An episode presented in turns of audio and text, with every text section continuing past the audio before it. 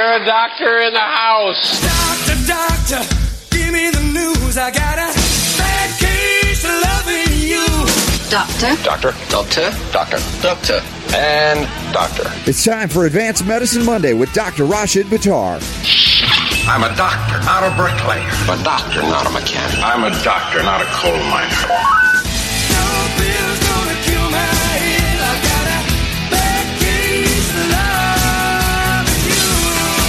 The doctor is in. Notwithstanding global mercury burdens and the mercury burdens within children and adults of all ages and all of the uh, associated ailments, diseases, and degenerative uh, conditions, uh, we have a, a, story here, Dr. Buttar, to open today's show uh, with from Dr. Christopher Exley, who I've had on the program. I met him a few years back at the Autism One conference. I don't know if he was at the same one we were at. Do you remember meeting Dr. Chris actually? Was that possible? It was the same one you were at? Uh, is it actually or Apsley with E- Exley, Christopher Exley. He was a Brit. Um, White I'm hair. Not, I don't. I don't. I don't think You may I not have met him. him. No.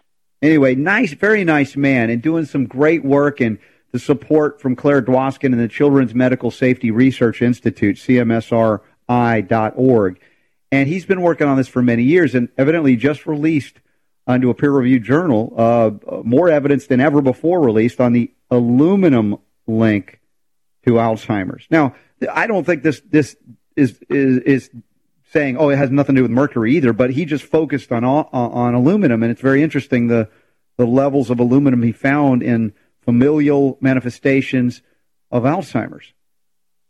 Well, you know, this is a great uh, topic and close and dear to my heart because the understanding of how metals work in the body and um, how they have an impact on pathology is really, really in its infantile stage. And even though there are some books that are out there, some very um, substantial textbooks out there on the subject, it's very, very uh, early on in the development of the science. So when you look at the pathophysiology from the oxidative stress, which is really the mechanism of disease of all uh, for all diseases, for all pathology, that oxidative stress aspect, we've talked about this before, Robert. You've got, the heavy metals that have the oxidative injury aspect, which is the first mechanism of damage. The second one is from the displacement of essential minerals, and then the third one is just from the allergenicity component, which is relatively rare compared to the first two. Now, if you're looking at Alzheimer's or any condition for that matter, but let's look at Alzheimer's specifically, you'll see that aluminum, nickel, tin, um, lead, all these different metals can be seen in a higher level or or a greater concentration than you would expect in the normal population. But the offending uh, component, I believe, has been and always will be mercury, and there's a very specific reason for that. When you see mercury, mercury is the last thing you're going to see on any testing because it's the last thing that shows up. You're always going to see some of these other metals first, and I've never seen um, other metals present uh, and no mercury. We may not see the mercury in the initial testing. It may take us two, three, four years. I think you and I off the air once talked about a case that I have. It's the highest level of mercury ever measured in a child that I've measured in my clinic. And this child, when he came in, had no, I mean, he had probably one of the most uh, unremarkable tests for heavy metal challenge that you could imagine. And it wasn't until his three and a half year, three year, and um, eight month point on a last metal challenge test because we could not see anything of this kid. You know, this is like the first time I'm thinking to myself, could it possibly be that his child that's been treated for this long still doesn't show any metals? We started the hyperbaric component on, which is the secondary, the recovery portion, and my gut feeling told me just check one more metal. Dad comes in and says the same thing. We check his metals again.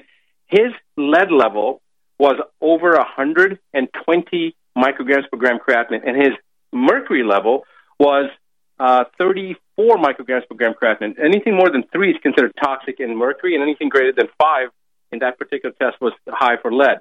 So we thought this has got to be an error. So we repeated it.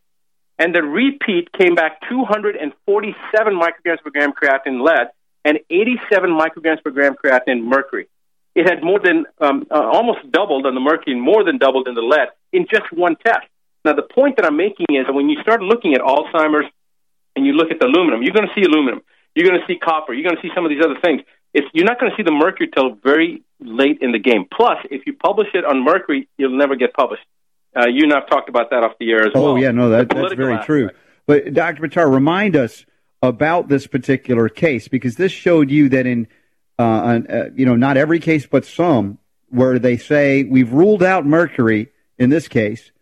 You continued, you persisted, you said there's something that we're missing here, and you had to really, I don't know if it's to trick the body, but almost force the body to relinquish the, the mercury that it was hiding so tightly, holding so tightly, you, you couldn't normally find it easily.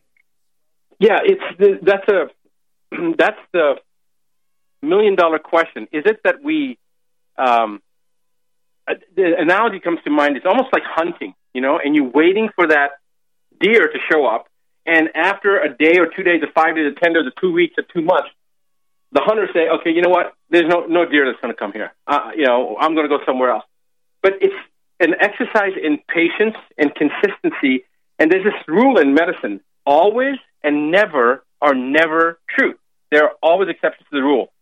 Robert, if there is one exception to that rule, is that in autism, mercury will always play a role. I don't know where, when, how. Alzheimer's, it will always play a role. In any neurodegenerative disease that's chronic like that, that's been dis- that's been associated with uh, chronicity, Alzheimer's, autism. I'm not going to say that with Parkinson's because I don't have enough experience treating Parkinson's. I've only treated a couple dozen patients.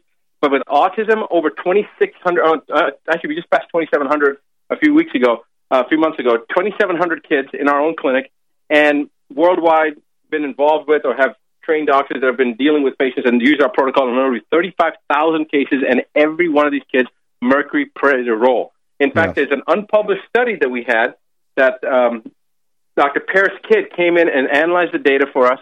We wrote it up. He, sub- he submitted it to Lancet. At that time, they had a rapid uh, uh, submission policy for a short study, and we missed that deadline by like two weeks, so it never did get published. But in that study, we compared urine, hair, fecal, and red blood cell metal levels in mercury uh, of mercury in children with autism, and he came up with something like an 88% correlation. And I was looking at this, and I said, "This is wrong. It's got to be 100%." And he says, "I'm telling you, I reviewed all your data. I took the four, you know, top 35 cases. I went back and started looking at his data, and I, uh, at our data that he had analyzed. And I said, wait a second, Parris. First of all, why did you eliminate these children? He goes, well, I, I eliminated all the hair. I was like, what do you mean you eliminated all the hair? He goes, well, you know, it's not it's not considered acceptable by mainstream medicine, so I just eliminated the hair data. I said, if you start looking at the hair data, you will see, and sure enough, we saw hair when you included the hair data, and there was one child that he eliminated because he said it, it, the the the data showed that you know she really wasn't.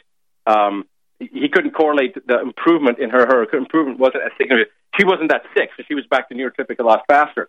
But when you included that child's data and you included the um, the fecal metal data, 100% of children had mercury because there were a couple of children that didn't show mercury in any other vector, but in fecal it was like 17 to 1900 percent increase in mercury levels coming out of the fecal material. So when you compared all four, air, urine, fecal, and RBC, and this is the reason I do all four tests, you will always see mercury coming out. And the reason I do the four different tests is because in some people, some people will eliminate in certain vectors and other people will not. So you, you have to catch it. You have to see it. And it's a hundred percent correlation.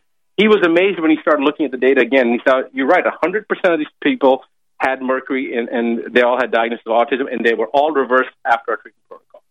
Well, it's interesting too on the works that uh, Dr. Exley did about aluminum. He's like the aluminum industry fought him tooth and nail, right? Alcoa and, and the like. Just like you've been, you know, attacked for bringing up mercury, and they they won't publish on mercury, but he's been able over years finally to get something revealed here, uh, published in a in a, in a uh, I don't let's see, I'm trying to find out where it's published. They list it in here. I'll I'll dig down deeper until I can find it for you, but they recognize and accept that aluminum is a known neurotoxin, right? That's not ev- evidently it's not controversial, but at the same time, they've been trying to deny that environmental mercury exposure, mean, in this case, aluminum exposure, really had anything to do with autism or, in this case, Alzheimer's. Because why? Industry's using it in so many ways, shapes, forms, even in cookware, much less on cars, and so many things use aluminum that uh, industry is fighting against this still. Right, and I think that's where it comes in. It's gonna. They're afraid of the fallout from information like this that comes out that could cause decrease in sales of items that are uh, manufactured using aluminum. But in actuality, it's the the aluminum is like a a uh, guilty by association issue. Okay, so if you and I'm again, I'm only going. I'm not going by his data. I'm not going by his research. I'm just going by clinical observation over the last 20 years of dealing with people with metals. I see aluminum in many people. Aluminum is one of the first things that shows up. Aluminum is relatively easy to get rid of, and the body has pathways. Uh, seems to have better resilience and better pathways, or more, more uh, a greater number of pathways, I should say, that eliminate aluminum. The only reason I say that is because aluminum toxicity clinically, I have never seen it, and if I see it on um, uh, as far as implications from it, because when I see it within two weeks, two months, max maybe three and a half months, the aluminum is gone. It's very easy to come out. So the implications, chronic disease implications from aluminum, I have not seen, um, and so I think the body has a better way of getting rid of aluminum, easier way, and mercury on the opposite extreme is a very difficult way. So if somebody was going to look at the low-lying fruit, you would see aluminum very quickly. You would also see nickel very quickly. And you would probably end up seeing lead relatively quickly. Mercury will be the last thing, and mercury is the biggest. Thing. Yeah, it's the biggest baddie. We've known that. I've known that as a homeopath for many years, and we're not downplaying what uh, Dr. Exley's research shows here. By the way, it's published in the Journal of Trace Elements in Medicine and Biology, and we have links up in the show notes at robertscottbell.com. This is when we do advanced medicine each and every week with Dr. Rasha Buttar. He's also the author of the international best-selling book for those of you who are new to the show and Dr. Buttar. It's called The Nine Steps to Keep the Doctor Away. So yes, Professor Chris out of Keele University has been doing, you know, kind of one of those guys just pushing forward, pushing forward, despite all of the obstacles to show that another metal is contributing to another neurological degradation disease. And of course, all of the moonshot money that they're saying, how can we cure and prevent Alzheimer's? It's all drug research. Who's focusing on detoxification of heavy metals? that very, very few people are dealing with that issue, and I think that's one of the problems with modern medicine is that we have forgotten this very, very important subject, and this is the reason the DVD on heavy metal is called "Heavy Metal Heavy Metal Toxicity: The Hidden Killer." Yep. So we got more discussion on that as well. Uh, we may have some more autism discussion. We certainly have a question of the day related to COPD we'll get to as well. And also, could it be that cancer doctors are intentionally diagnosing healthy people for profit? Yeah, we're going to get that too. Um, can you repeat the part of the stuff where you said all about the things? It's the Robert Scott Bell Show. Robert will be right back.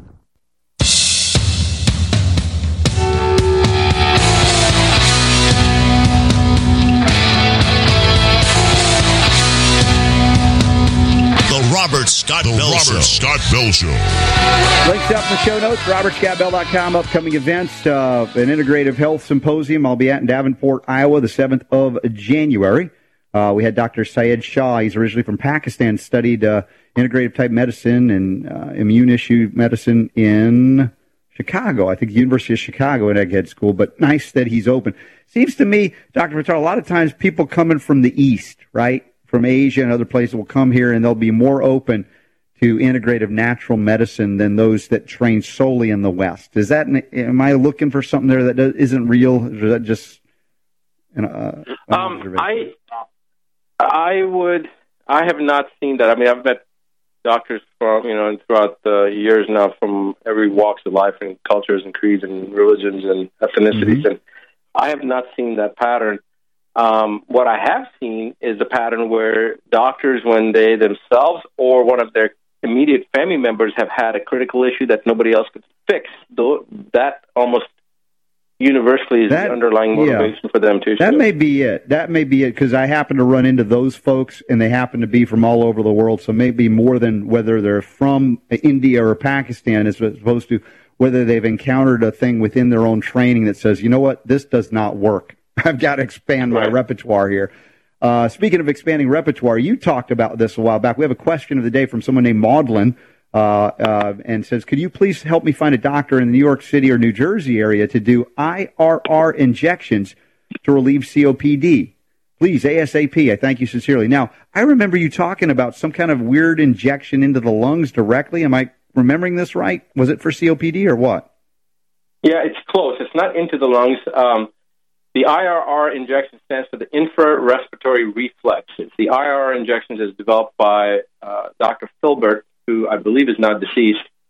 Um, Dr. Filbert was a pretty remarkable individual, and uh, I learned how to do these injections with Dr. Filbert directly. In fact, the first person that I did this on was my brother, and it was at a conference, at an ACAM conference that was held in Orlando, where my brother was living at the time. And God, this must have been this. This had to have been in the late 1990s, and um, so Dr. Filbert did the demonstration on a number on, on a couple of patients, a couple doctors, but there was about 250 doctors in the room, and you know we were standing on chairs and tables trying to get a better look. Well, after his, uh, it was a lecture he gave and then a little workshop, but it was just impossible to be able to see closely what he was doing.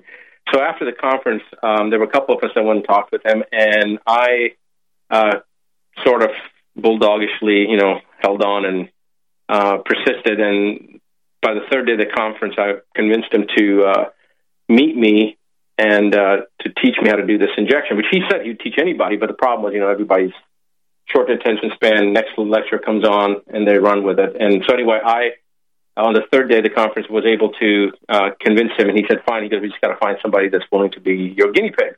And my brother happens to have exercise-induced asthma, so I uh, talked to him about coming in. He, he was going for a run. You know, he was an NCAA Division uh, One athlete, swam for St. Louis University, was working at uh, SeaWorld in Orlando, working with killer whales and dolphins, and but he had his own training regimen. He's a marathoner. He does triathlons, and so he would always have to take the prophylactic inhalers before and after his uh, runs to stabilize his um, reactive airway disease asthma. So I told him not to take his inhalers before his run. Come to the come to Disney World, and I remember looking out of the balcony, and he came in. And I mean, he was like, you know, you could tell his pulse ox was probably in the low 90s, high 80s. He's like wheezing. Mm-hmm. You know, he's not looking so good, and he's looking at me like, you know, what the hell you tell me not to do my inhalers for if you just miss this run. So I did one side. Dr. Filbert did the other side on my brother, and he was my first patient. And I can tell you that the IRs is probably IRs are probably the most effective treatment, bar none, for the treatment of acute asthmatic reactive airway, chronic obstructive pulmonary disease, bronchitis, asthma, whatever you name it. So, so how help will somebody start breathing. it doesn't sound like a lot of doctors do this, or am I wrong? Do a lot of doctors do this? Uh, no, not many doctors do it. Dr. Filbert published this in uh, the American Journal of Family Practice, I believe it was, in the 80s. And he did um, uh, studies on rabbits where he showed before and after. He actually uh, figured that if this is actually going to work in helping to relax the infrarespiratory reflex, which is basically the infraspinatus muscle that acts as a hinge for the lungs. And so if it's something that's going to relax the muscle, cause it to elongate because it relaxes and opens up the rib cage. So here's the thing: people think that there's a restriction of airway flow. And Robert, we may have to go into the next segment because this Yeah. is really, really a, a good I, subject. I, I think, in fact, we will. We're up on, on the break here. Also, if uh, we can have Dr. Buttar reference maybe a group or organization, if he doesn't know someone specifically in New York, New Jersey area that can do this, how can we find doctors that do this type of injection to open up? Now, in the book, Unlock the Power to Heal, I actually talk about remedies and things I've done for lung recovery. It's not instantaneous like what Dr. Buttar is talking about, but we're going to get to that some more. Also, cancer doctors diagnosing cancer when there is no cancer for profit. We're going to talk about that with Dr. Buttar as well. Check it out, robertscottbell.com. Back after this. Live around the world. The Robert Scott Bell Show. Robert Scott Bell.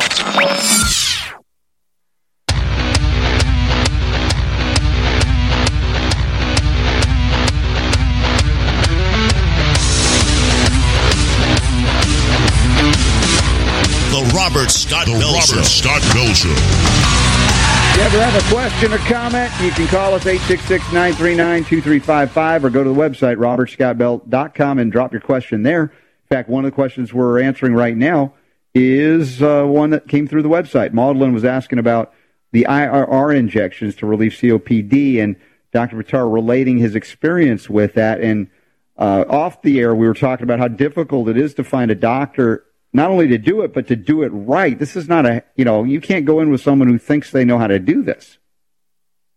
Yeah, there's probably about 100 to 150 doctors in the country that do it, and specifically 89 of those doctors I trained myself how to do it. And um, the let me just explain the mechanism of action. So basically, when we think that a person has a problem with asthma or or with uh, any type of breathing issue, whether it's COPD or uh, reactive airway, whatever it is, we think that we can't get enough of a breath in. Well, in actuality, that's not correct. We are actually locked out in inspiration. So we have actually taken a breath in, and our rib cages are locked out in an inspiration mode, and we can't close the lungs, so we can't expire fully, and that's why a person has a problem breathing. So the infrarespiratory reflex is, uh, injections are basically injecting the infraspinatus m- uh, muscle, which are very thin ribbon-like muscles in the uh, extending from the spine to the rib cage, and they act like a hinge to help the r- rib cage close and open. And when you inject them, and we use a number of different things, I actually started using Traumeel um, with um, like a 0.01 decadron just to keep the, which is a steroid, but to keep that in the muscle for a longer period of time, Marcaine, uh, or Procaine, or lidocaine. There's a, whole bunch of different combinations we do, some dextrose, et cetera, et cetera. So it's a special solution. It doesn't really matter what solution it is, so because we've tried it. I've experimented with um, Marcaine, lidocaine. I've actually even just done saline, and it worked. So the problem was with saline, it only lasted for maybe 15 minutes as opposed to some of the other ones that lasted two or three days. So, uh, but there's a reaction right away. So basically, when you inject the muscle, you relax the muscle. The muscle now, because it's relaxed, will short, uh, will lengthen. Because remember, when it's flexed, it's short. So it's what's retracting the ribs out.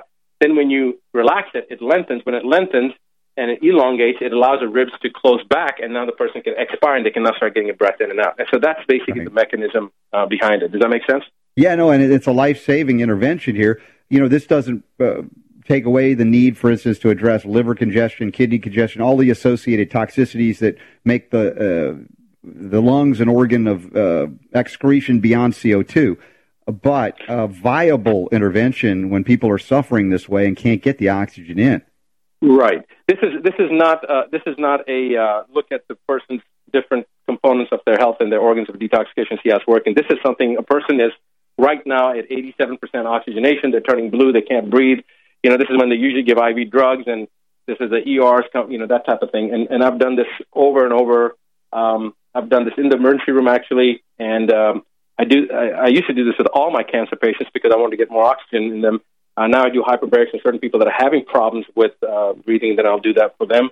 But it is it's remarkable. You'll see an emotional response in people. Sometimes people start crying, and you ask them why they're crying. They just say, I, I, "You know, I don't even know. I, I can just breathe, and I haven't been able to breathe for three years." And you know, you people take breathing for granted when you laying in bed and you can't get a breath, and if you sit up and you can't get a breath, and you don't know what to mm-hmm. do. It's like you're fighting for air. It's like you're constantly holding your your breath, or you're you know, swimming under uh, underwater or something right, like that. Right, not not pleasant like. to say the least. Uh, now, as I said, there's a chapter in my book that I talk about long term recovery strategies that are very successful. But what about this person Maudlin that wants to access a doctor in New York, New Jersey?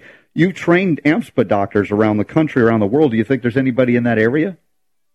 Um, there is a Dr. Munir Imam, and uh, you can, we can get that information. Uh, he's a pulmonologist, actually, believe it or not, in the New York, New Jersey area. I just don't know if he's still practicing. His mom had gotten very sick, and he took a reprieve from his practice for a while to take care of her. And then I don't know whether he retired or whether he's still in practice, but I have not talked with him in the last few years. But uh, he's the one in New York, New Jersey area um, other than Well, that, I don't know anybody. Yeah, that, just uh, just get me his name, and we'll uh, we'll put it out there if somebody can track him down uh, and see and find out. If not, like I said, do some other things that we've talked about here on the air. Now, uh, there there's so many things to talk about with you each and every week. That's why we never run short of topics. Uh, but this one, I think your wife sent me. Debbie said you guys got to cover this, and this is kind of a nasty story if you think about it. Could it be that doctors are purposefully misdiagnosing cancer in otherwise healthy patients just to profit off of them? Say, say it isn't so, Dr. Buttar. Is this really happening? Well, we covered this, Robert, what, about a year ago, two years ago? The the Iranian doctor, was it? Or I can't remember what the ethnicity of the doctor was up in, I think, in Michigan? or In Michigan, yes. Yeah, it was a really nasty case of this going on. A lot of fraud. Uh, and I think that doctor's in jail now, right? I believe so, yes. I think they were like $35 million worth of. Uh, uh, Yes, and one of the, the biggest skepducks works in the same place, Gorski, evidently. And that's uh, right. That's yeah, right. Yeah. That's right. That's exactly right. Yeah.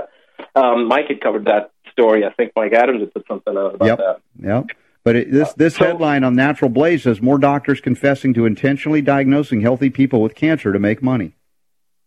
Yeah, it's not surprising at all.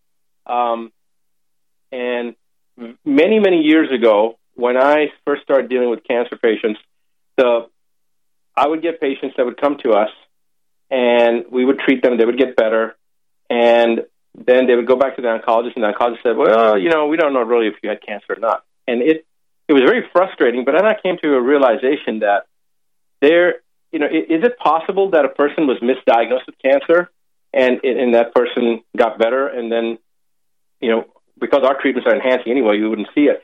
So now what I do is I will, as of two, as of 1998, we made a policy in our clinic that unless a patient has a biopsy that shows the pathology of the type of cancer, histological examination of the cancer, we will not treat them because I do not, and I'm not in the business of diagnosing cancer. I only deal with the immune system, and anything related to the immune system that can help a person, then we'll deal with it. But I don't uh, diagnose cancer at all. So when patients come to us with a diagnosis of cancer, we want to see the histology report, and then we do our own assessment of the immune system, the lymphocyte subpopulation, and, and the oncoblasts, or the other tests. But what's interesting, Robert, is that we have diagnosed now, uh, or had patients now that were diagnosed with cancer that after our workup, they did not have cancer. We've had, I think, are 12 or 13 people like that over the last 20 years or so that had a diagnosis of cancer, that were getting ready to start chemo, that came to our clinic, and once, uh, based on our evaluation, they actually did not have cancer. Even if they brought these histological tests, No, they they actually uh, most of them did not have. A couple of them had pathology reports, but when we looked at the lymphocyte subpopulation, some of the other assessments that we do look at the, and some of the energetic stuff, the electrodermal, there was no evidence of cancer. It ended up being something like, you know, what, whatever else it was. It was something else unrelated um, that could be uh, could be actually construed as cancer. In fact, I'm looking at a book right now that's sitting here on my desk called "Cancer is a Fungus," and you know, there's many books out there that talk about how cancer mimics other things, and there are many. A fungus is a if you look at fungus and you look at cancer, they both are very similar. They're both processes that don't like oxygen. They're anaerobic metabolizers. They're both processes that are um, secondary to stagnation, lack of flow. Um, and you know they're inflammatory cascades. There's a whole bunch of similarities in these things.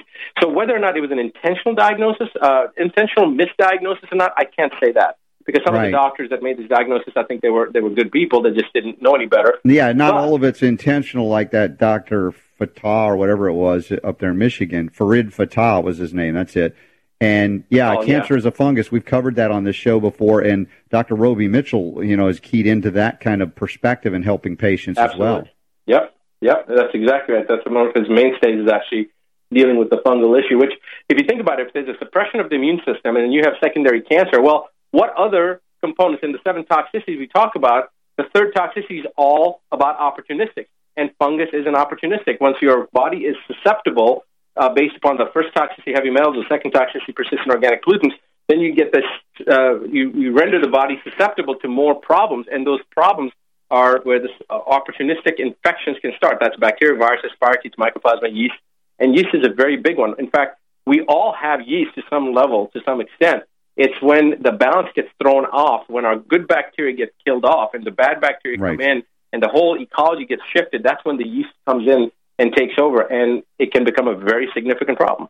Well, and that's why that's the number one question I get here on the Robert Scott Bell Show. It's almost a day doesn't go by where people are asking, "What strategically can I do to get my intestines back in line?" And that's where I've talked, you know, extensively about the silver aloe protocol and other adjuncts. But if we successfully address that, it's amazing. Like the heavens open up and healing can happen. It's one of those major obstacles. And again, notwithstanding mercury and other heavy metal burdens, we have to acknowledge and, and work with that.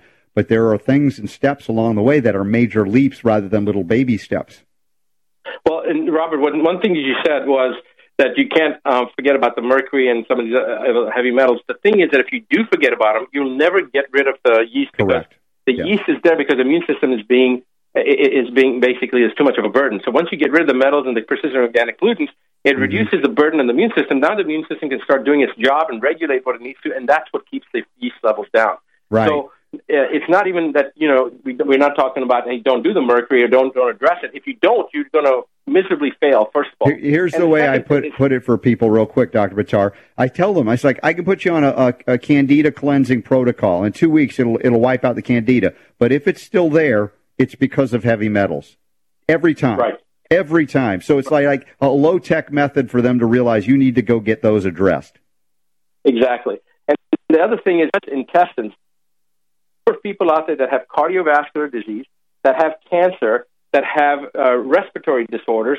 Uh, these are that, that have a fungal issue is so much greater than we realize. I mean, so much greater. And I'm still in an evolutionary phase in my own uh, professional mindset here as as I'm starting to see other things that I did not recognize or realize. And sometimes I think back and I go, I can't, I don't know how I got the dramatic results in some of my patients when you know I wasn't even aware of this one aspect. And then you see one patient, you go back and you look at a couple other ones, and you can see yeah they're doing a lot better. But here, let me just tweak this one thing, and boom, there's a night and day difference improvement in them. So Right.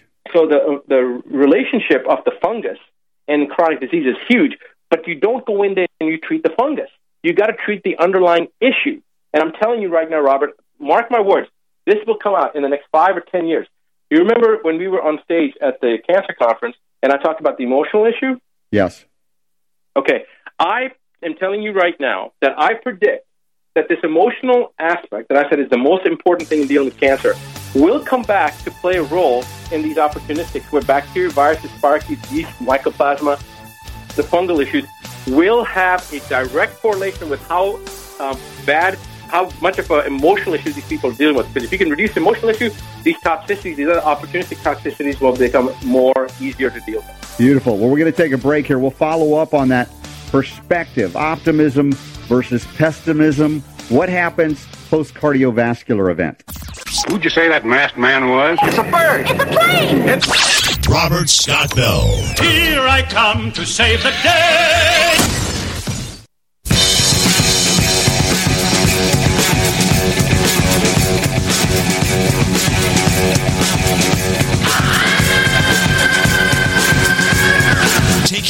Bureaucrats and corporations that would stand in the way of health freedom. Here's Robert. Another unique thing about advanced medicine when we get together with Dr. Buttar is not only Dr. Buttar, but medicalrewind.com. Hundreds and hundreds and hundreds of hours of broadcast interaction on this level, doing some amazing, amazing work, getting this uh, power to heal back to you where it belongs. MedicalRewind.com, in addition to all the other sites, including our home in broadcast syndication, GCNlive.com, and SoundCloud. Go to robertscottbell.com. But drbuttar.com, D-R-B-U-T-T-A-R.com will hook you up with all of that. Now, we were hitting the emotional aspects. You were talking not only about recovering from cancer, but the relationship to infectious states, opportunistic infections. Absolutely, I believe that. And here's a here's an article, and this is not like it's totally new either. We've covered stories like this, but another one is out here claiming that outrageously so. Optimistic people may live longer after a heart attack. Well, you know, intuitively, that makes sense, but from a medical standpoint, from um, an actual scientific perspective, uh, validated type perspective, and I'm not talking about double-blind, placebo-controlled, crossover, multi-centered aspect, but I mean from from a, a scientific perspective where we, we measure things, it would be kind of hard to possibly substantiate that, but intuitively, it makes sense. If you are happier, you're more optimistic, you have a better outlook on life, you have a glass half full as opposed to a glass half empty attitude, then what is the body going to experience? Well, the body's going to be in less of a constriction phase. It's going to be more relaxed, which allows the heart to perfuse the tissue easier because you have less vascular resistance that has to be overcome. So your blood pressure would be lower. Your heart rate will not have to be as high to perfuse the blood, so your heart rate's going to be lower. Your respiratory rate will be lower because you don't have the vasocon- the uh, bronchial constriction that comes with the sympathetic uh, sympathetic response, you know, the flight fight response. So you're you're going to be able to breathe easier, and so the engine is revving at a lower speed, which means the engine will last longer. So intuitively, that does make sense. Yeah, they say, and this is uh, out of Israel, this study, Tel Aviv University. Uh, they were talking about uh, 33% reduction in mortality in the intervening years after uh, a cardiac event if you had optimism. If you scored in the top third for optimism right after the first heart attack, they said. So, you know, the input, input uh, or output, I mean, how would you say this, this outlook on life? We've talked Yeah, about it again I- I extensively that- with cancer. Yeah, I think that it's it's uniform uh, uniformly applicable to all disease states, cancer, heart disease, whatever.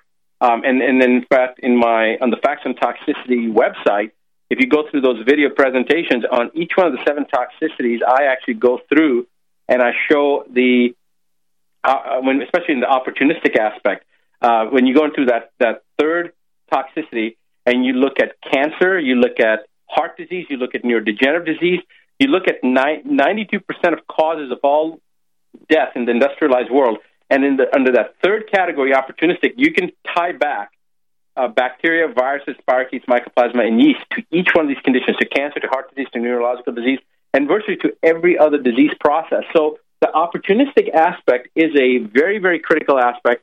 But that emotional, psychological, as I said, it, it may be intu- it may seem intuitive. I believe that not just what they're talking about to heart disease. I'm saying the heart disease part is intuitive, but I wouldn't necessarily say that for diabetes or for neurodegenerative disease that that would be intuitive. And I believe the emotional aspect will affect everybody, not just being optimistic. There's also another aspect here. It's fear. People that are fearful are going to have a, a they're going to you could consider them as being less optimistic. People that don't have fear, you could consider them more optimistic. But fear is a different type of uh, issue. So when I'm talking about emotions, I'm talking about the whole thing: being in a state of gratitude, uh, understanding and focusing on loving your environment, the people around you, as opposed to being down on them.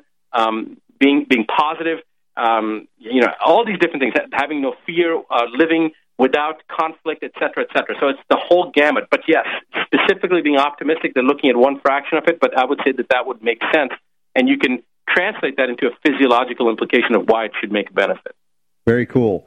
Now, I don't know whether this is optimistic or pessimistic, but I just got a text from my wife, and it was related to a story I did last hour with Super Don about the fact that millennials are not using fabric softener. And I, I was just uh, reminiscing about when I was a kid that we remember these bounce, cling free sheets you put in the dryer. And uh, my wife sends, When was the last time you did laundry? well, I was reminiscing about a time before I knew her. Anyway. That's uh, right. That's right. Bouncing. Yeah, exactly. All right, another great episode of Advanced Medicine with Dr. Rasha Buttar. Thank you, my friend. We have one thing left to tell our lo- loyal and loving listeners. What is it? That is, the power to heal is unequivocally yours. The Robert Scott Bell Robert Show. Scott Bell Show.